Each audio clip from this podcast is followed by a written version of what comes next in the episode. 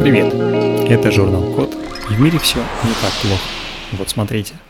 Наконец-то придумали, как не специалистам можно легко обучать модели машинного обучения. Сейчас многие процессы можно автоматизировать. А, например, можно купить роботов с нейросетями и поручить им там разгрузку, сортировку, сбор товаров на складе и всякие разные подобные несложные штуки. Но для этого чаще всего недостаточно купить просто готовую систему.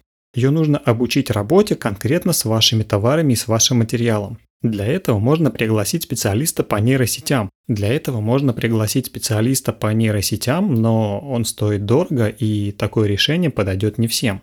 Самое простое, что можно сделать в этой ситуации, это как-то научить систему так, чтобы ее могли учить неопытные пользователи, то есть не профессиональные дата-сайентисты, а обычные люди, которые работают на складе, разгрузке и в логистике, например. Проблема в том, что здесь может быть в процессе такого обучения образоваться много ошибок. Например, если системе показывать э, нужные объекты со всех сторон, держа их в руках, то машинное зрение не всегда сейчас умеет отделять объект от фона. Например, он может подумать, что рука – это часть объекта и в будущем не распознает э, какой-то объект по отдельности. Какое придумали решение? Сделали систему Look Here, которая понимает жесты и положение рук – при этом она умеет отличать одно от другого. То есть она может отличить объект от руки, которая его держит.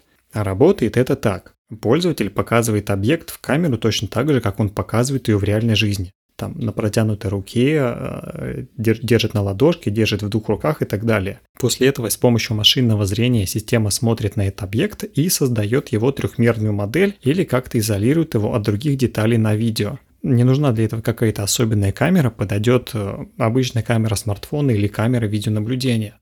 Тут главная сложность заключалась в том, что нет стандартного набора жестов, которым пользуются все люди. Каждый держит предмет по-своему, и у каждого там разные руки, разные жесты и разные способы удержания объектов. Чтобы обучить нейросеть распознавать жесты, руки и предметы по отдельности, они взяли 2000 вот этих виде- готовых видеороликов, в которых 170 человек э, по-разному показывали объекты, и вручную разметили на видео отдельно объекты, отдельно руки, жесты и так далее.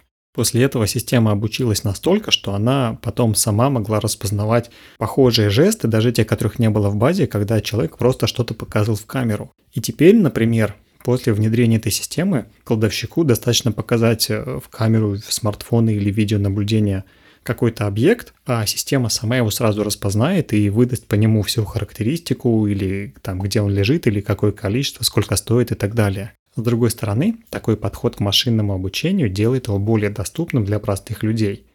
Это значит, что мы с вами скоро можем научить или натренировать свою нейросеть, чтобы она делала то, что нужно нам. На этом все. Спасибо за внимание. Заходите на сайт thecode.media и подписывайтесь на нас в социальных сетях. С вами был Михаил Полянин.